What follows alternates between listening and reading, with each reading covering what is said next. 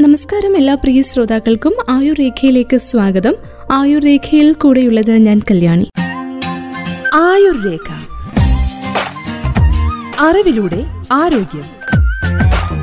ലോകാരോഗ്യ സംഘടനയുടെ കണക്ക് പ്രകാരം രണ്ടായിരത്തി ഇരുപതിൽ രണ്ട് പോയിന്റ് രണ്ട് ഒന്ന് ദശലക്ഷം പേരെ ബാധിക്കുകയും ഒന്നേ മുക്കാലിലധികം ദശലക്ഷം മരണങ്ങൾക്ക് കാരണമാവുകയും ചെയ്ത രോഗമാണ് ശ്വാസകോശാർബുദം. ഇന്ത്യയിലാകട്ടെ ആകെ അർബുദ രോഗങ്ങളുടെ അഞ്ച് പോയിന്റ് ഒൻപത് ശതമാനവും ശ്വാസകോശ അർബുദത്തിന്റെ സംഭാവനയാണ്. ഒരു വർഷം രാജ്യത്ത് നടക്കുന്ന അർബുദ മരണങ്ങളിൽ എട്ട് പോയിന്റ് ഒരു ശതമാനവും ശ്വാസകോശ അർബുദം മൂലമാണ് നടക്കുന്നതെന്നും കണക്കുകൾ ചൂണ്ടിക്കാണിക്കുന്നുണ്ട്. ഇന്നത്തെ അധ്യായത്തിലൂടെ നമുക്ക് ശ്വാസകോശ അർബുദവുമായി ബന്ധപ്പെട്ട ആരോഗ്യ കാര്യങ്ങൾ കേൾക്കാം. ശ്വാസകോശ അർബുദവുമായി ബന്ധപ്പെട്ട് രണ്ട് തരം ലക്ഷണങ്ങളാണ് സാധാരണ രോഗികളിൽ ഉണ്ടാവുക. ഒന്ന് നേരിട്ട് ശ്വാസകോശവുമായി ബന്ധപ്പെട്ട ലക്ഷണങ്ങളാണ്. മറ്റൊന്ന് ശ്വാസകോശവുമായി ബന്ധമില്ലാത്ത ലക്ഷണങ്ങളുമുണ്ട്. ചില ശ്വാസകോശ അർബുദ കോശങ്ങൾ രക്തപ്രവാഹത്തിലേക്ക് പുറപ്പെടുവിക്കുന്ന ഹോർമോണുകളാണ് രണ്ടാമത്തെ തരം ലക്ഷണങ്ങൾക്ക് കാരണമാകുന്നത്.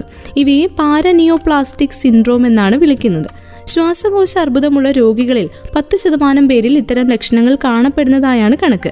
കൈകാൽ വിരലുകളിൽ ഉണ്ടാകുന്ന സൂചി കുത്തുന്നത് പോലെയുള്ള വേദന തരിപ്പ് മരവിപ്പ് പേശികളുടെ ദൗർബല്യം ക്ഷീണം തലകറക്കം ആശയക്കുഴപ്പം ദുർബലത പുരുഷന്മാരിൽ സ്ഥലങ്ങൾ വീർക്കൽ രക്തം കട്ടപിടിക്കൽ എന്നിവയെല്ലാം പാരനിയോ പ്ലാസ്റ്റിക് സിൻഡ്രോമിന്റെ ഭാഗമായിട്ടുള്ള ലക്ഷണങ്ങളാണെന്ന് ക്യാൻസർ റിസർച്ച് യു കെ ചൂണ്ടിക്കാണിക്കുന്നുണ്ട്. തുടർച്ചയായ ചുമ രക്തം ചുമച്ചു തുപ്പൽ തുടർച്ചയായ ശ്വാസം മുട്ടൽ വിശദീകരിക്കാനാകാത്ത ഭാരനഷ്ടം നഷ്ടവും ക്ഷീണവും ശ്വസിക്കുമ്പോഴും ചുമയ്ക്കുമ്പോഴും വേദന ഇവയെല്ലാം ശ്വാസകോശ അർബുദത്തിന്റെ മറ്റ് ലക്ഷണങ്ങളാണ്.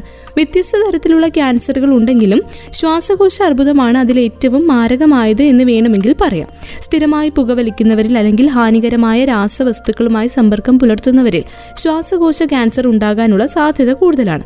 പ്രാരംഭഘട്ടത്തിൽ ശ്വാസകോശ ക്യാൻസറിന്റെ ലക്ഷണങ്ങൾ ലങ് ക്യാൻസർ സിംറ്റംസ് തിരിച്ചറിയുന്നത് സാധാരണഗതിയിൽ ബുദ്ധിമുട്ട് തന്നെയാണ്. ചിലപ്പോൾ രോഗാവസ്ഥ കൂടുന്ന ഘട്ടത്തിൽ എത്തുന്നത് വരെ അത് തിരിച്ചറിയാൻ പോലും സാധിക്കണമെന്നില്ല. എന്നിരുന്നാലും ചിലപ്പോൾ നാം ശ്രദ്ധിക്കാതെ പോകുന്ന ചില പ്രകടമായ ചില ആദ്യകാല ലക്ഷണങ്ങളുണ്ട്.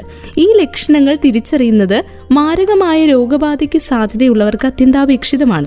അതുകൂടാതെ കൃത്യസമയത്ത് ശരിയായ ചികിത്സ ലഭിക്കാൻ അത് നമ്മളെ സഹായിക്കുകയും ചെയ്യും. ജലദോഷമോ പനിയോ മൂലം ഒരാൾക്ക് ചുമയുണ്ടാകാം. എന്നാൽ രണ്ട് അവസ്ഥകളിലും ചുമ പത്ത് ദിവസത്തിൽ കൂടുതൽ നീണ്ടു നിൽക്കില്ല. ശ്വാസകോശ അർബുദം ബാധിച്ചവരിൽ ചുമ പതിവായി കാണപ്പെടും. വർഷം മുഴുവനും ഒരു കാരണവുമില്ലാതെ അവർക്ക് തുടർച്ചയായി ചുമയുണ്ടായേക്കാം. നിങ്ങളുടെ ശ്വാസനാളത്തിലേക്കും ശ്വാസകോശത്തിലേക്കും പുറത്തു നിന്നുള്ള കണങ്ങൾ കടക്കുന്നത് തടയാനുള്ള ഒരു മാർഗമാണ് ചുമയെങ്കിലും വിട്ടുമാറാത്ത ചുമയാണ് ശ്വാസകോശ ക്യാൻസറിന്റെ ഒരു പ്രധാനപ്പെട്ട ലക്ഷണം. ക്യാൻസർ കോശങ്ങൾ ശ്വാസകോശത്തിൽ അതിവേഗം പെരുകാൻ തുടങ്ങുമ്പോൾ അവ ശ്വാസനാളത്തിന്റെ പ്രവർത്തനം തടസ്സപ്പെടുത്തുകയോ ഇടുങ്ങിയതാക്കുകയോ ചെയ്യും. അങ്ങനെ ശ്വാസകോശത്തിലേക്കുള്ള വായുവിന്റെ പ്രവാഹം കുറയും. ഇത് ശരീരത്തിന്റെ എല്ലാ ഭാഗങ്ങളിലേക്കും കൊണ്ടുപോകുന്നതിന് ആവശ്യമായിട്ടുള്ള വായു ശ്വസിക്കുന്നതിൽ ബുദ്ധിമുട്ട് സൃഷ്ടിക്കും. ഇത് വ്യക്തിക്ക് ശ്വാസതടസ്സം സൃഷ്ടിക്കും. ഒന്ന് രണ്ട് പടികൾ കയറി നടന്നാൽ പോലും ആ വ്യക്തിക്ക് ശ്വാസം കിട്ടാതെ ബുദ്ധിമുട്ട് അനുഭവപ്പെട്ടേക്കാം. ജലദോഷമോ മറ്റു രോഗങ്ങളോ ഇല്ലാതെ ശബ്ദത്തിന് മാറ്റങ്ങൾ ഉണ്ടെങ്കിലും ശ്രദ്ധിക്കണം. തൊണ്ട അടഞ്ഞതുപോലുള്ള ശബ്ദം കൂടുതൽ കാലത്തേക്കുണ്ടെങ്കിൽ അതും ഒരു രോഗലക്ഷണമാണ് അതുകൊണ്ട് നമ്മുടെ ശബ്ദത്തിൽ എന്തെങ്കിലും മാറ്റങ്ങൾ കണ്ടു കഴിഞ്ഞാൽ എത്രയും വേഗം ഡോക്ടറെ സമീപിക്കുന്നത് നല്ലതാണ്. എന്നിരുന്നാലും നിങ്ങളുടെ ശബ്ദം മാറാനുള്ള ഒരേ ഒരു കാരണം ശ്വാസകോശ അർബുദം മാത്രമല്ല. അതിനാൽ പരിഭ്രാന്തരാവുകയും ചെയ്യരുത്. സ്ഥിരീകരണത്തിനായി ശരിയായ രോഗനിർണയം നടത്തുക. ശരീരവേദന ഒരു പൊതു ആരോഗ്യ പ്രശ്നമാണ്. അത് നമ്മുടെ ദൈനംദിന പ്രവർത്തനത്തെ ബാധിക്കുന്നത് വരെ മിക്ക ആളുകളും പലപ്പോഴും ഈ വേദന അവഗണിക്കുകയാണ് പതിവ്. ഇപ്പോൾ നമ്മുടെ ശരീരത്തിന് വേദന അനുഭവപ്പെടാൻ പല കാരണങ്ങളുണ്ട്. ഇത് വളരെ നേരം ഇരുന്നതിന് ശേഷമോ കഠിനമായ വ്യായാമത്തിന് ശേഷമോ ആവാം എന്നാൽ ഇവ അപൂർവമായ കേസുകളാണ്. അത് മാത്രമല്ല ചിലപ്പോൾ ശരീരം മുഴുവൻ വേദനയുണ്ടാകാം. എന്നാൽ ശ്വാസകോശ അർബുദം ബാധിച്ചവർക്ക് പ്രത്യേകിച്ച് നെഞ്ചിലോ തോളിലോ പുറകിലോ വേദന അനുഭവപ്പെടാം. ഇത്തരക്കാരുടെ സ്ഥിരം ആരോഗ്യ പ്രശ്നമാണ് ശരീരവേദന. ഒരു ചെറിയ കാലയളവിനുള്ളിൽ വിശദീകരിക്കാനാകാത്ത വിധം ശരീരത്തിന് ഭാരക്കുറവ് നാല് കിലോയോ അതിൽ കൂടുതലോ കുറയുന്നത് ഒരടിസ്ഥാന ആരോഗ്യ പ്രശ്നത്തിന്റെ സൂചനയായിരിക്കാം. അതിലൊന്ന് ശ്വാസകോശ അർബുദമാകാം.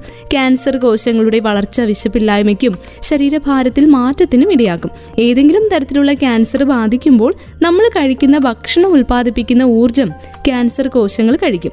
ഇത് ക്ഷീണത്തിനും ശരീരഭാരം കുറയ്ക്കുവാനും ഇടയാകും. ശരീരഭാരത്തിലെ മാറ്റം അവഗണിക്കാൻ പാടില്ലാത്ത ഒരു പ്രധാന രോഗലക്ഷണമാണ്. ശ്വാസകോശ അർബുദത്തിന്റെ പ്രാരംഭ ലക്ഷണങ്ങളെക്കുറിച്ച് നമ്മൾ കേട്ട് കഴിഞ്ഞു ഇനി പ്രധാനപ്പെട്ട എന്തുകൊണ്ടാണ് ഈ ശ്വാസകോശ അർബുദം വരാൻ പ്രധാനമായിട്ടുള്ള ചില കാരണങ്ങൾ എന്നതിനെക്കുറിച്ച് കേൾക്കാം. പുകവലിയാണ് ഏറ്റവും പ്രധാനപ്പെട്ട കാരണം. പ്രത്യക്ഷ പരോക്ഷ പുകവലിയുടെ ഫലമാണ് എൺപത് ശതമാനത്തോളം ശ്വാസകോശ അർബുദവും. കുട്ടിക്കാലത്തോ കൗമാരപ്രായത്തിലോ ആരംഭിച്ച് ദീർഘനാൾ നീണ്ടു നിൽക്കുന്നതും സിഗരറ്റും അനുബന്ധമായ ഹാനികരമായിട്ടുള്ള ഉൽപ്പന്നങ്ങളുടെ ഉപഭോഗവും സുപ്രധാന ഘടകങ്ങളാണ്. പുകവലിക്കുന്ന യുവാക്കളെ സംബന്ധിച്ചിടത്തോളം പ്രതിദിനം കൂടുതൽ സിഗരറ്റ് ഉപയോഗിക്കുന്നതിനും വിഷലിപ്തമായ പുക അധികം ഉള്ളിലേക്ക് വലിച്ചെടുക്കുന്നതിനുമുള്ള പ്രവണത കൂടുതലാണ്. വൈകി പുകവലി ആരംഭിച്ചവരെക്കാളും പുകവലി അവസാനിപ്പിക്കുന്ന ശീലം ഇവരിൽ വിരലാണ് കൗമാരക്കാർ പുകവലി ആരംഭിക്കുന്നത് ശ്വസന എത്തീലിയത്തിലെ അസാധാരണ ക്ലോണൽ വ്യാപനമായ ഫീൽഡ് ക്യാൻസറൈസേഷൻ എന്നൊരു പ്രക്രിയക്ക് കാരണമാകും. ഇത് കാലക്രമേണ മാരകമായ അർബുദത്തിലേക്ക് നയിച്ചേക്കാം. അതുകൊണ്ട് കൗമാരക്കാരിലെ പുകവലി തടയുക എന്നതാണ് പുകവലിയിലൂടെ രോഗങ്ങൾ നിയന്ത്രിക്കുന്നതിൽ നിർണായകം. അപ്രകാരം ശ്വാസകോശ അർബുദ സാധ്യത ഇല്ലാതാക്കുവാൻ സാധിക്കും. പത്ത് മുതൽ ഇരുപത് ശതമാനം വരെ ശ്വാസകോശ അർബുദം ഉണ്ടാകുന്നത് ജീവിതകാലത്ത് നൂറോളം സിഗരറ്റുകൾ മാത്രം വലിച്ച അധികം പുകവലി ശീലമില്ലാത്തവരിലാണ്. പുകവലി ഒഴികെയുള്ള ശ്വാസകോശ അർബുദത്തിന്റെ ഇതര അപകടങ്ങളിലേക്കാണ് ഇത് വിരൽ ചൂണ്ടുന്നത്. പുകവലിക്കാത്ത സ്ത്രീകളിലെ ശ്വാസകോശ അർബുദത്തിന് കാരണം പ്രകൃതിയിൽ തങ്ങി നിൽക്കുന്ന പുകയിലയുടെ പുകയാണ്. മറ്റ് ഹാനികരമായ വസ്തുക്കളുമായുള്ള തൊഴിലിടങ്ങളിലെ സമ്പർക്കമാണ് മറ്റൊരു കാരണം. പുകവലിക്കാത്ത പുരുഷന്മാരിലെ രോഗകാരണം. പുകവലി പുകവലിക്കുന്നവരോടൊപ്പം താമസിക്കുന്ന പുകവലിക്കാത്തവർക്ക് പുകവലിക്കാത്ത മറ്റുള്ളവരെ അപേക്ഷിച്ച് ശ്വാസകോശ അർബുദത്തിന് ഇരുപത്തിനാല് ശതമാനം വരെ സാധ്യതയുണ്ട്. സ്ത്രീകളിലെ ആർത്തവിരാമത്തിനു ശേഷമുള്ള ഹോർമോൺ മാറ്റിവെക്കൽ therapy radon asbestos nickel chromium tar പുകപ്പൊടി വീടിനുള്ളിലെ പുക ഇവയുമായുള്ള സമ്പർക്കവും വായു മലിനീകരണവും ശ്വാസകോശ അർബുദത്തിന് കാരണമാണ്. ഇത്തരം അപകട ഘടകങ്ങളൊന്നുമില്ലാത്ത ചിലരിൽ ശ്വാസകോശ അർബുദം ഉണ്ടാവാം പാരമ്പര്യ ഘടകങ്ങളും വ്യക്തിഗത ജനിതക സംവേദനക്ഷമതയും ശ്വാസകോശ അർബുദത്തിന് കാരണമാകാനുള്ള മറ്റു സാധ്യതകളാണ്. ശ്വാസകോശ അർബുദ സാധ്യതയിലും മരണനിലക്കിലുമുള്ള ആഗോളതല വ്യത്യാസങ്ങൾക്ക് കാരണം തന്നെ പുകവലിയുടെ ശൈലിയാണ്. കഴിഞ്ഞ മൂന്ന് നാല് ദശാബ്ദങ്ങളായി വ്യവസായിക രാജ്യങ്ങളിൽ പുകവലിയിലും ശ്വാസകോശ അർബുദത്തിലും വൻതോതിൽ കുറവുണ്ടായിട്ടുണ്ട്. എന്നിരുന്നാലും ഇന്ത്യ പോലെയുള്ള വികസ്വര രാജ്യങ്ങളിൽ പുകവലിയും ശ്വാസകോശ അർബുദവും വർദ്ധിച്ചിട്ടുണ്ട്.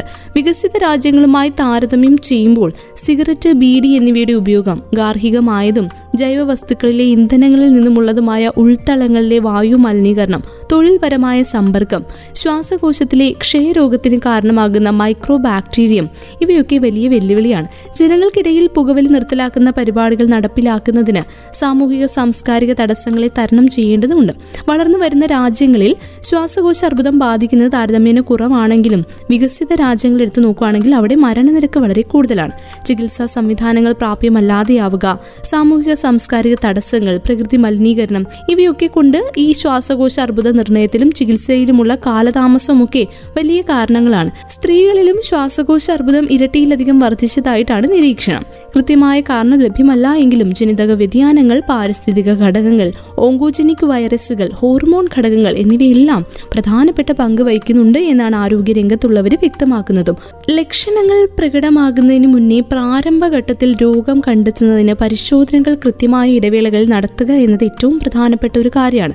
കടുത്ത പുകവലിക്കാർക്കും പുകവലി ഉപേക്ഷിച്ച അൻപതിനും എൺപതിനും ഇടയിൽ പ്രായമുള്ളവർക്കുമൊക്കെ ചില ചികിത്സാ മാർഗനിർദ്ദേശങ്ങളുണ്ട്. നെഞ്ചിന്റെ സി ടി സ്കാൻ പരിശോധനാ മാർഗമായി കണക്കാക്കാം. നേരത്തെ സൂചിപ്പിച്ചതുപോലെ പുകവലിക്കാത്തവരിലും സ്ത്രീകളിലുമുള്ള ശ്വാസകോശ അർബുദ സാധ്യത വർദ്ധിച്ചു വരികയാണ് നിർഭാഗ്യവശാൽ ഇവരിലുള്ള പരിശോധന ഇതുവരെയും വിജയകരമായിട്ടുമില്ല പുകവലി ആരംഭിക്കാതിരിക്കുകയാണ് ശ്വാസകോശ അർബുദത്തെ പ്രതിരോധിക്കുന്നതിനുള്ള പ്രധാന മാർഗം. നേരത്തെ പുകവലി തുടങ്ങിയ വ്യക്തിയാണെങ്കിൽ ഈ ശീലം അവസാനിപ്പിക്കണം. ഈ ശീലം ഉപേക്ഷിക്കാനുള്ള സമയവും വൈകിട്ടില്ല. എത്ര കാലം എത്രത്തോളം പുക വലിച്ചു എന്നത് പ്രശ്നമല്ല. പുകവലി ഉപേക്ഷിക്കുന്നത് എല്ലായ്പ്പോഴും അർബുദത്തിനുള്ള അപകട സാധ്യത പൂർണമായും ഇല്ലാതാക്കുന്നില്ല എങ്കിലും അപകട സാധ്യത കുറയ്ക്കുന്നതിന് പ്രയോജനകരമാണ്. ടാർഗറ്റഡ് തെറാപ്പി ഇമ്മ്യൂണോ തെറാപ്പി എന്നിവയാണ് ശ്വാസകോശ അർബുദത്തിലെ നൂതന ചികിത്സാ രീതികൾ. വിവിധ മരുന്നുകളുടെ ലഭ്യതയും ശ്വാസകോശ അർബുദ രോഗികളുടെ ചികിത്സയിൽ ഗണ്യമായ മാറ്റം വരുത്തുന്നുണ്ട്. ടാർഗറ്റ് ചെയ്ത മരുന്നുകൾ കീമോതെറാപ്പിയിൽ നിന്നും വ്യത്യസ്തമായി പ്രവർത്തിക്കുകയും പ്രത്യേക മാറ്റങ്ങൾ വളർത്തുകയും ചെയ്യും. ശ്വാസകോശ അർബുദത്തിലെ ചലനാത്മകമായ molecular നിയന്ത്രിക്കുന്നവയിൽ E G F R A L K R O S എന്നിവയാണ് ഉൾപ്പെടുന്നത്. ഇവ ഒരിക്കലും പുകവലിച്ചിട്ടില്ലാത്തവരിൽ എൻ എസ് സി എൽ സിയിൽ മാത്രമായി ഉണ്ടാകാറുണ്ട്. ഇത്തരം മരുന്നുകൾ ഇ ജി എഫ് ആർ ജീനുകളെ ലക്ഷ്യമിടുകയും കോശങ്ങളൊക്കെ വിഭജിച്ച് വളരുന്നതിന് സഹായമാവുകയും ചെയ്യും. അതുപോലെ തന്നെ രണ്ട് ശതമാനം വരെയുള്ള ശ്വാസകോശ അർബുദത്തിൽ കാണുന്ന B R A F N T R K R E T M E T പോലുള്ള അപൂർവ മ്യൂട്ടേഷനുകൾ തിരിച്ചറിയുകയും അസാധാരണ ജീനുകളിൽ നിന്ന് പ്രോട്ടീനുകളെ പ്രവർത്തനരഹിത വികലമാക്കാനുള്ള പ്രത്യേക മരുന്നുകൾ ആ മുടിയുടെ വളർച്ചയെ തടയുകയും ചെയ്യാറുണ്ട്. വിപുലമായ ശ്വാസകോശ അർബുദങ്ങളിൽ ഇത്തരം മ്യൂട്ടേഷനുകൾ തടയുന്നത് പരമ്പരാഗതമായ കീമോതെറാപ്പിയേക്കാൾ കൂടുതൽ ഫലപ്രദവും വിഷാംശം കുറഞ്ഞതുമായിട്ടുള്ള ചികിത്സാ രീതികളാണ് അർബുദ കോശങ്ങളെ തിരിച്ചറിഞ്ഞ് നശിപ്പിക്കുന്നതിന് ഒരു വ്യക്തിയുടെ സ്വന്തം പ്രതിരോധ സംവിധാനത്തെ സജ്ജമാക്കുന്ന ചികിത്സാ രീതിയാണ് ഇമ്മ്യൂണോതെറാപ്പി. വിവിധ തലങ്ങളിലുള്ള ചികിത്സകൾ കൈകാര്യം ചെയ്യുന്നതിനുള്ള മാർഗമാണ് ഇമ്മ്യൂണോതെറാപ്പിയിലൂടെ ലഭിക്കുന്നതും. എന്നിരുന്നാലും എല്ലാതരം ശ്വാസകോശ അർബുദങ്ങൾക്കും ഇമ്മ്യൂണോതെറാപ്പി പരിഹാരമാകുന്നില്ല എന്നത് മറ്റൊരു വശമാണ്. ഇമ്മ്യൂണോതെറാപ്പിക്ക് മികച്ച പ്രതികരണ ശേഷിയുള്ള ബയോ മാർക്കറ്റുകൾ തിരിച്ചറിയുന്നതിനുള്ള പഠനങ്ങൾ നടത്തിവരികയാണ് മികച്ച പ്രതികരണത്തിനായി കീമോതെറാപ്പി ശസ്ത്രക്രിയ റേഡിയേഷൻ എന്നിവയുമായി ഇമ്മ്യൂണോതെറാപ്പിയെയും ഗവേഷകർ കൂട്ടിച്ചേർക്കുന്നുണ്ട്. എന്തായാലും ചികിത്സാ രംഗത്ത് കൂടുതൽ മാറ്റങ്ങൾ വന്നുകൊണ്ടിരിക്കുന്ന ഒരു സമയം കൂടിയാണ് അർബുദത്തിന്റെ കാര്യത്തിലായാലും മരുന്നിലേക്കൊക്കെ അടുക്കുന്ന ഒരു സമയം കൂടിയാണ്. ശ്വാസകോശ അർബുദത്തെയും പൂർണമായും വരുതിയിലാക്കാൻ കഴിയുമെന്ന് എന്നൊരു പ്രതീക്ഷയിലാണ് മെഡിക്കൽ ലോകവും. അപ്പൊ എന്തായാലും ഇന്നത്തെ ഈ ആയുർ രേഖയിലൂടെ നമ്മൾ പങ്കുവച്ചത് ശ്വാസകോശ അർബുദവുമായി ബന്ധപ്പെട്ട ആരോഗ്യ കാര്യങ്ങളാണ് വീണ്ടും ഒരുമിക്കാം ആയുറേഖയുടെ മറ്റൊരു അധ്യായത്തിൽ കൂടുതൽ ആരോഗ്യ അറിവുകളുമായി. ഇത്രയും സമയം ഇവിടെ ഉണ്ടായിരുന്നത് ഞാൻ കല്യാണി. തുടർന്നും കേട്ടുകൊണ്ടേയിരിക്കും radio Mangalam ninety one point two നാടിനൊപ്പം നീടിനൊപ്പം